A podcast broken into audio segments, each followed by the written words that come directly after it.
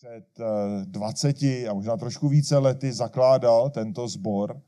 Tehdy to byla skupinka pár eh, věrných věřících, dneska díky boží milosti je to eh, výrazně větší schromáždění. A bratr se uvolil, že nám po následující tři týdny bude sloužit slovem. Takže dneska máme první možnost být požehnáni z jeho, z jeho vyučování, tedy na prvním místě vyučování Božího slova, tak prosím, bratře, přijď a veď nás Božím slovem. Tak pokoj vám všem. Jsem velice rád, jak můžeme být spolu dneska. A, a Markus vás pozdravuje z, asi se státu organu, jo? Asi. Nejsem si jistý, ale on mi poslal nějaký text a byl to úžasný, že jak, jak furt a, složí a, Bohu a jak a Bůh samozřejmě vždycky je s námi kdykoliv a kdekoliv a jsme boží lid. A dneska máme úžasný, úžasnou příležitost se dívat na text, který si myslím, že je velmi podstatný pro každého z nás. Je to Žalm 1. První Žalm bude náš text. Uvidíme za chvíli, co je v tom. Je to velké poženání, že se můžeme dneska schromáždit a se učit z Božího slova, a to jsme už o tom slyšeli před chvíli. Jsem, jsem Bohu taky vděčný za dobrou zprávu, kterou o vás slyšíme i v Michiganu. Radíme se za všechno, co vykonává náš velký Bůh ve lidském sboru křesťanů Kladno. A to jste vy. Chvala, chvala Boha.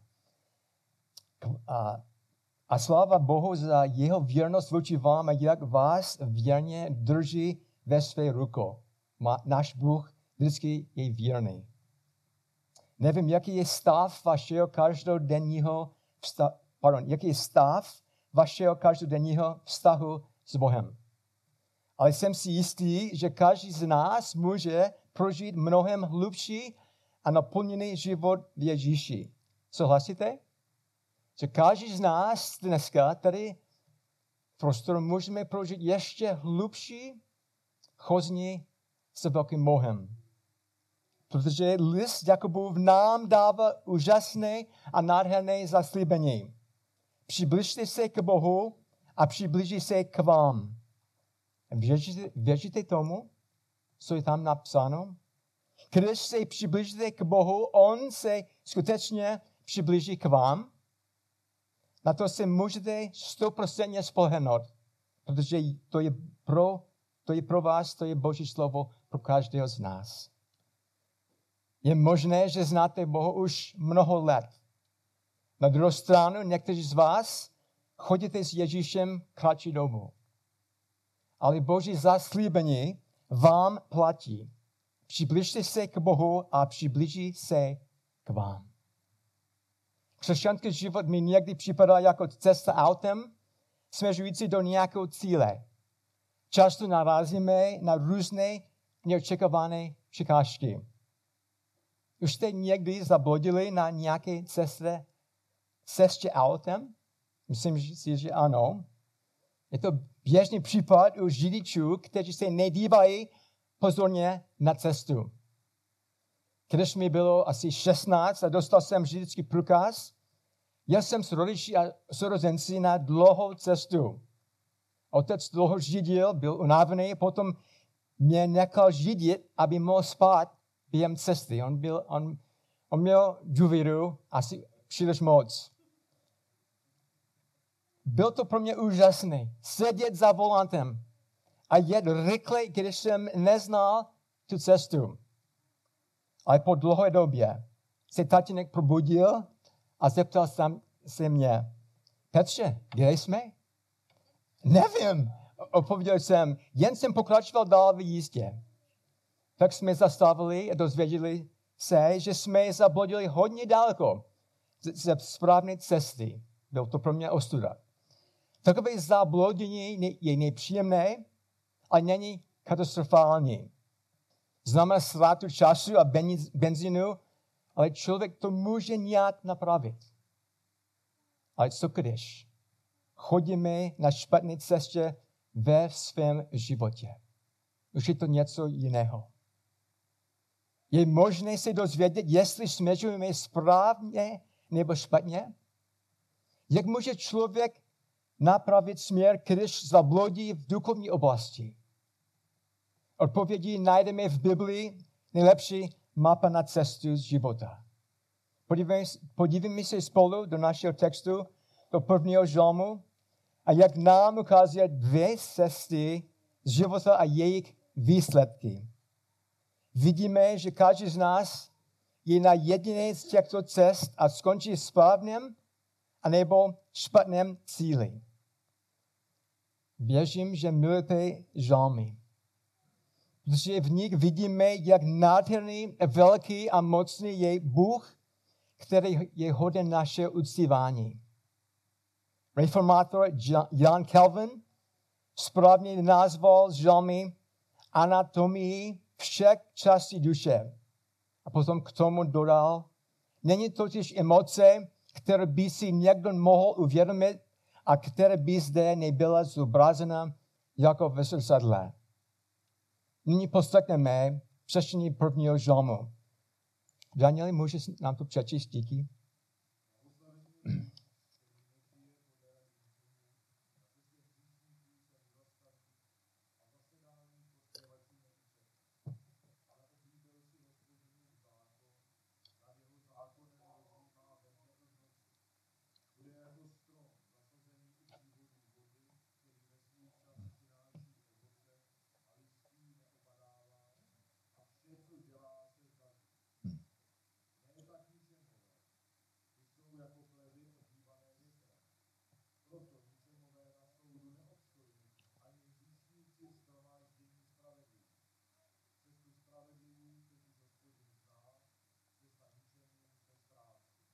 Amen. Chvala Boha za jeho živé a mocné slovo, jak jsme slyšeli. Tento žalm je úžasné přivítání. Biblický profesor Glenn Taylor přirovnává žalm 1 ke sedlí zavěšené na věžík, který říká, přemýšlej o věcech v tomto domě ke své radosti a prospěchu. Zanedbávej je ke svému nebezpečí. Měl pravdu.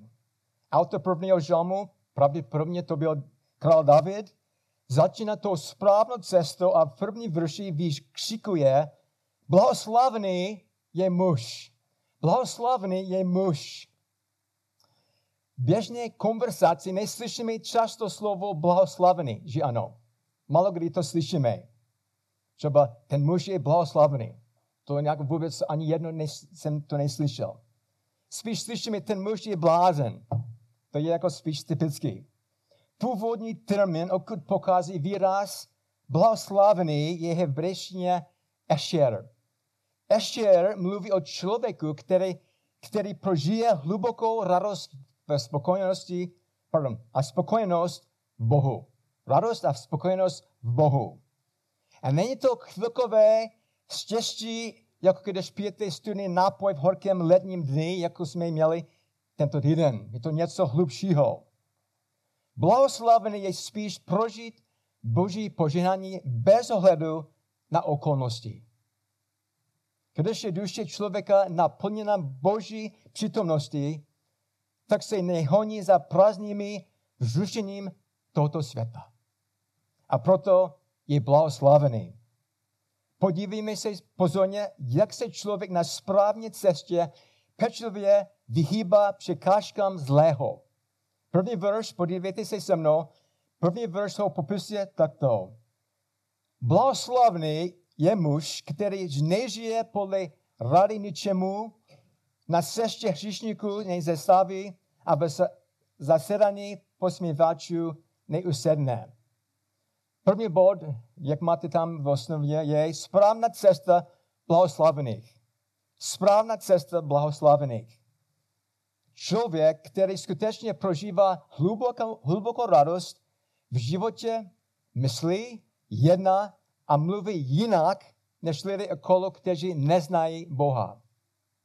Pobožný člověk dobře ví, jak jsou vlivy hříšných lidí na každé nebezpečné a hodně nebezpečnější než COVID. A proto se straní toho zla. Nyní si všimneme v prvním verši postup zla a jak se ta intenzita zla zvětšuje. První stupeň, podívejte se. Muž nežije podle rady ničemu. ničemu. A dál, druhý stupeň, ten muž se ne, nezastaví na cestě hříšníků. A třetí, nesedá s posměvači. Jako nebezpečná pás, s každým krokem ke zlu ta nebezpečnost roste. Proto se člověk na cestě požinání vyhýbá bezbož, bezbožnostem. Chcete chodit na cestě radosti a blaha? Vyhněte se špatně cestě říku a vlivu bezbožných lidí. A protože staneme se podobní těm, s kterými trávíme čas. Ještě jednou. Staneme se podobní těm, s kterými trávíme čas. Ten vliv je mocný. Buďte opatrní, protože ovlivněný a dopad hříšníků na nás mocně působí, když koukáme na sociální média, na internet a i na televizi. Ten vliv je mohutný. Když jsme ještě byli v Lidicích, Sonja a já jsme jim umístili upozornění po televizní obraz, obrazovku. Žalm 101, verš 3. Neklada si před oči ničemnosti. A David pokračuje. Nenávidím jednání odpadlíků, na mě. A k tomu, bratři a sestry, napište na desku svého srdce, co dodává apoštol Jan. Nemilujte svět ani to, co je ve světě. Jestliže někdo miluje svět, není v něm otcova láska. Nebo všechno, co je ve světě, žádost těla, žádost očí a prázdná chloba života není z otce, ale ze světa. První list Janův 2, verš 15 až 16. Král Šalomon nás podobně varuje, abychom se nepodobovali nepodobali šišníkům. Je to přísloví 4, verš 14 až 16. Poslouchejme, poslouchejme pozorně. Přísloví 4, verš 16, 14 až 16. Pavle? Díky.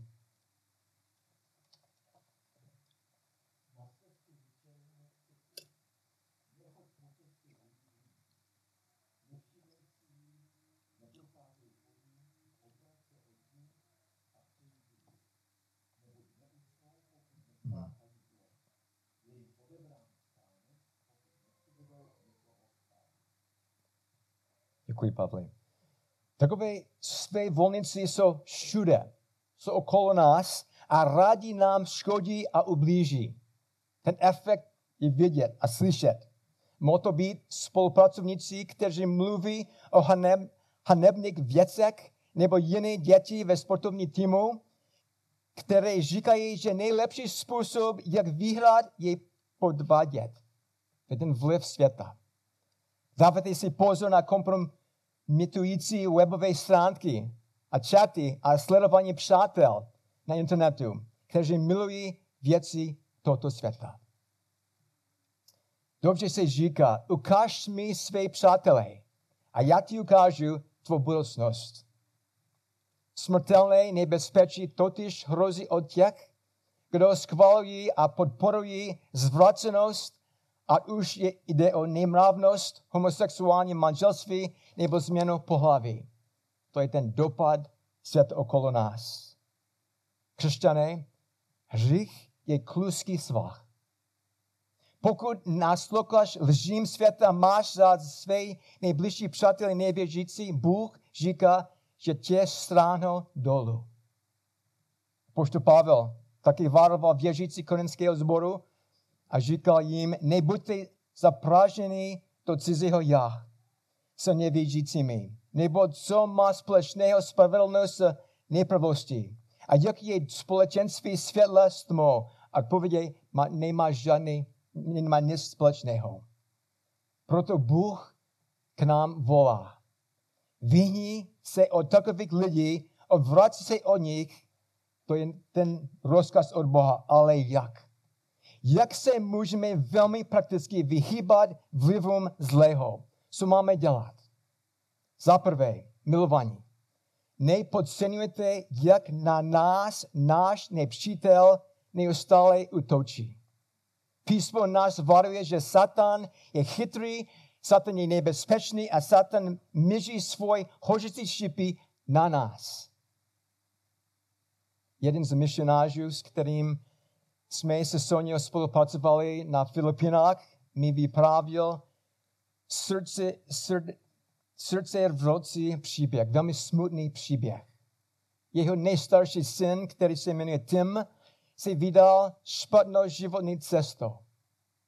Tím způsobil z vlastní rodině velkou ostudu. Třikrát se rozvedl a byl zatčen za, za, za závažné čestné činy. Zeptal jsem se tedy otce, kdy začala spirála sestupu dolů. A on mi řekl, že to bylo v době, kdy Tim, ten syn, chodil na střední školu a začal se stýkat se špatnými vlivy.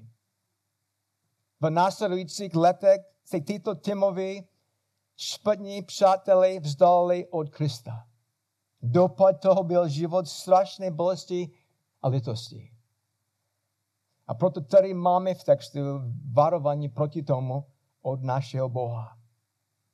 Muži a ženy, děti. Chcete-li poznat Boží požehnání, musíte utíkat od hříchu a držet se dál od těch, kdo vás to něj chtějí zatáhnout. Ale jaký je bod zastavní hříchu v životě hříšníka? Jak můžeme přestat na, na špatné cestě. Kde je naděje, když jsme učili kompromis s hříkem? Jaký je východisko, když jsme z nevěřících udělali své nejbližší přátelé? Je to kříž. Je to návrat marnotratného syna, když se vrátil k svému otci. Je to pokání před Bohem, jak to udělal David, když upadl do hříchu. To je řešení od Boha. Proto, abychom mohli vyhýbat pokušení a vliv nevěřících, musíme žít naše kroky podle nějakého daného měřítka. Každý člověk to dělá. Každý člověk používá takové měřítko v životě. Většina lidí sleduje pocity, tradici a nebo politickou korektní kulturu a podle toho směřují své životy ale takové měřítko rozhodnutí je subjektivní a nás vede ze cesty. Když cítíme, že je něco správné a nebo špatné, není to spolehlivé měřítko. Pocity nás klámo, to víme. Viděli jsme, čemu je blahoslavný člověk vyhýbá hříchu. Nyní si všimneme, všimneme o co usiluje ten, kdo je poženán Bohem. Druhý verš nám říká, ale oblíbil si hospodinu v zákon, nad jeho zákonem rozjímá v dne i v noci. Jediný spolehlivý a dokonalý standard, který slouží jako návod pro život, pro život je slovo Boží. Boží slovo. Bůh je nejen autorem Bible, ale je ten, který rád vede a požehná života životy těch, kteří jednají podle jeho slova. Proto učit se poselství Bible není nudné náboženství, nýbrž nádherné privilegium. Je to úžasný privilegium poznat Boha skrze jeho slova. Když Sonia a já jsme ještě byli v Lidicích, měli jsme evangelizační studium pro sousedy a kamarády. Bylo to moc úžasný, jak Bůh tam jako pracoval. Byl to každý pondělí večer, jak jsme to měli.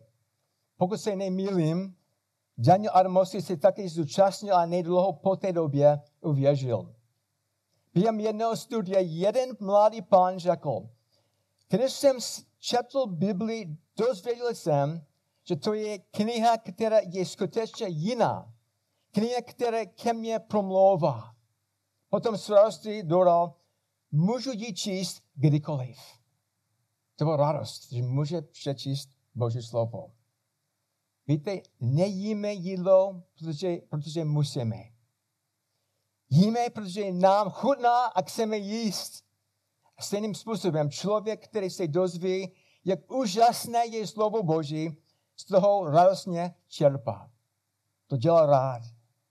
Z toho důvodu autor našeho žalmu dodává, že blahoslavný muž nad božím zákonem rozjímá dne i v noci. Rozjímání je něco hlubšího než pasivní čtení. Biblická meditace je neustálý rozhovor v duši nad pravdou Božího slova. Ještě jednou. Biblická meditace je neustálý rozhovor v duši nad pravdou Božího slova. J.I. Packer dobře popsal meditaci jako praxi, při níž každou pravdu, kterou se o Bohu dozvídáme, proměňujeme v rozjímání před Bohem. Rozjímání je přesně to, co mladý muž dělá, když dostane od své přítelkyni milostný dopis. Nejen pečlivě ště, ale přemýšlí nad každým slovem. Že ano. A proč to dělá? Protože takový dopis vyjadřuje její lásku k němu a její reakci se projevuje jeho láska k ní. Stejným způsobem. Boží slovo zjevuje, jak velice náš Pán Bůh miluje a ti, kteří to pokopí, nad tím rozjímají s velkým úžasem. To je boží dopis pro mě. A výsledky toho, tohoto rozjímání vidíme v třetím verši. David píše, bude jako strom zasazený u přivodu vody, který ve svůj čas přináší ovoce a listí mu neopodává a vše, co dělá, se dáží. Ilustrace tedy plodného stromu krásně popisuje člověka, který chodí na boží cestě. Víme, že terén ve Izraeli je velmi suchý a vyprahlý. Každý rok dostává málo deště. Proto jsou v Biblii bujné stromy přirov, přirov, přirovnávané k symbolu poženání růstu a prosperity. Prorok Jeremiáš byl pravděpodobně inspirován prvním žalmem ve své službě pro pána. Všimněte si se mnou, podívejte se se mnou, jak ten prorok napsal Jeremiáš to v 17. kapitole a v 7. verši, on používá ten žalm, ten první žalm a píše velmi podobně. Poslechneme, jak je napsáno Jeremiáš 17 a verš 7. Díky.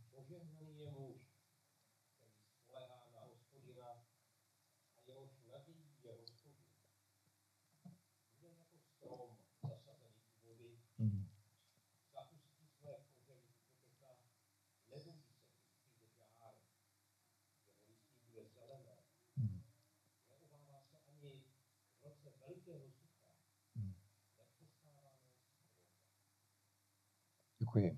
To je úžasné zaslíbení, jak jsme slyšeli v textu. Když důvěřujeme Bohu a jeho slovu, budeme jednat prozíravě a že se nám zdaří ve všech skutcích. To je boží zaslíbení pro nás. Jozue 1, verš 8 mocně zdůrazňuje, že rozjímání nad slovem Božím je jediná cesta k zbožnému úspěchu. Znáte ten text, ale poslouchejte mi, že jo. Máš ten text, bratře? Prosím. Kniha tohoto zákona, tak se nezdálí Mm. od tvých úst, budeš nad ním rozjímat ve dne i v noci, aby zachovával a konal všechno, co je v něm zapsáno. Proto, protože tehdy dosáhneš na své cestě úspěchu a tehdy budeš rozumně jednat. Děkuji. Bůh nám nabízí život v hojnosti jen v něm. To je jediný, jediná, jediná možnost. On nám to poskytuje, když jednáme podle plánu jeho slova. Ale jak můžeme na to navázat osobně? Jak, jak může, má to fungovat v našem životech? Díky Bohu dal nám jediné řešení ve svém synu Ježíši. Ježíš přivítal lidi a řekl, pojďte ke mně všichni, kdo se nemáháte a jste obtížený břemeny a já vám dám odpočinout. Matoš 11, 28. A co když člověk omítá cestu Boží a zůstává ve hříchu? Jak by dopadl člověk, který se židí sám sebou? Už jsme u druhého bodu. Špatná cesta bezbožných. Ve čtyři z našeho textu nám jasně dává důsledek bezbožného života. Ne tak ničemové. Ty jsou jako plevy odvívané větrem. Plevy zde označuje jako bezcené slupky, které onese vítr při provívání obilí. Byly k ničemu a potom vyhození. To je ohromný obraz, když si uvědomíme, že symbolizuje konce člověka, který bloudí na špatné cestě života. Všimneme si v pátém verši, co to konkrétně znamená. Proto ničemové na soudu neobstojí, ani hříšníci ve skromážení spravedlivých. Jednoho dne, brzy, Bůh nás postaví před soud a všecko v našem životě bude odhaleno. Všecko. A podle pátého verše našeho textu jsou jen dvě skupiny lidí. Svévolníci a spravedliví. Nenechte se mílit. Svévolníci nejsou jen ti, kteří spákají vraždu, cizoloství a nebo krádež. Svévolníci jsou lidi, kteří odmítají Boží spasení a odpuštění hříchu skrze víru v Ježíši Kristu. Oni jsou ty svévolníci. Na druhé straně, spravedliví jsou lidi, kteří byli nepřátelé Boha a duchovní mrtví pro své hříchy.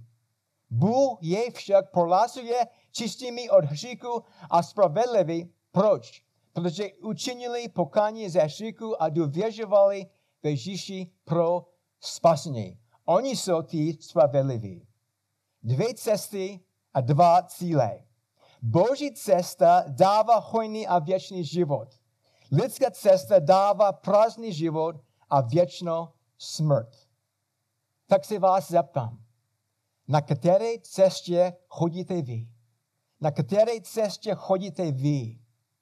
Nech povzbudí a varuje vaše srdce poslední verš našeho textu. Verš 6.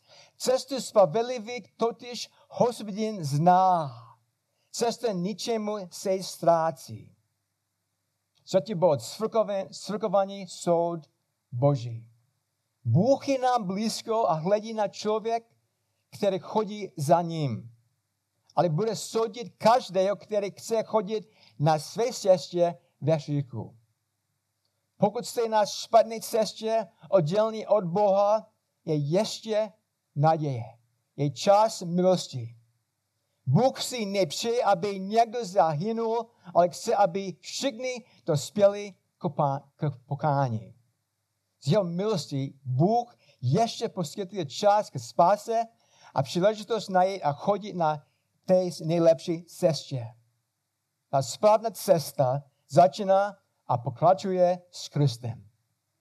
Ježíš sám tvrdí, já jsem ta cesta, pravda i život. Nikdo nepřichází k Otci, než skrze mne. Jan 14, verš 6. Možná, že velmi dobře znáte tento text. Ale otázka je, jestli to prožíváte. Prožíváte to, co je napsáno, co Ježíš sám tvrdil. Já jsem ta cesta, pravda i život. Nikdo nepřichází k Otci, než skrze mě. To je osobní vztah s Bohem skrze Ježíše. Buďme velmi opatrní, abychom vybrali tu správnou cestu. Je to nesmírně důležité, důležitější než jiné rozhodnutí života. Písmo praví o Ježíši, kdo v něho věří, nebude zahanben. Kdo v něho věří, nebude zahanben. Když jste na cestě poslušnosti Bohu a přátelství s ním, tak si rajujte z Boží milosti. To je díky Bohu. A děkujte Bohu každý den svým životem a svými chci, že vás zachránil a vede ke své slávě a k vaší radosti v něm. Pokud vaše srdce není ohromeno Božím slovem, požádejte Boha, aby vás znovu naplnil úžasem nad pokladem své pravdy. A v jeho síle se zavažte že budete žít jeho slovem jako nikdy předtím. Naplno. V rozhovoru s ostatními věřícími, třeba tady ve sboru, ve společenství, si navzájem pozbuzujte k a dobrým skutkům. Velmi prakticky, jako aplikace. Neptejte se, neptejte se druhý ve sboru jen na to, co čtou o božího, ze božího slova, ale spíš na to, o čem rozjímají ze jeho slova. O čem rozjímají, ze jeho slova. Pokud bojujete s hříkem a jste v pokušení, vydat se špatnou cestou, požádejte další věřící, aby se za vás modlili. Nejsme sami. A nezapomínejte na ztracený svět, který potřebuje, potřebuje evangelium. Kež si vás Bůh použije jako své svědky, abyste všude, kam přijdete, rozdávali světlo Kristovi slávy. Nyní se pomolíme. Pane Bože, děkujeme za tvoje slovo. Pane, jsme rádi, že ty jsi velký, mocný, všemohocný Bůh. Chválíme tě, že jsi nás nenechal samotné na světě, i když každý z nás se dal svou cestou. Víme, že nás varuješ o tom, jak cesta, která vede k životu, je úzká a málo kdo ji nalézá. Ukáž nám, pane, když stojíme před tebou. Dej víru každému tady, aby měl touhu tě osobně poznávat skrze Ježíše Krista a chodil za tebou. Nauč nás rozjímat nad tvým slovem i tento týden, abychom na sestě s tebou prožili tvé požehnání a abys byl pochválen skrze nás. Odevzdáme se k tobě, pane, a prosíme, aby si nás mocně použil jako jasné světlo těm, které chceš zachránit. To se modlíme k tvé slávě Kristu Ježíši. Amen.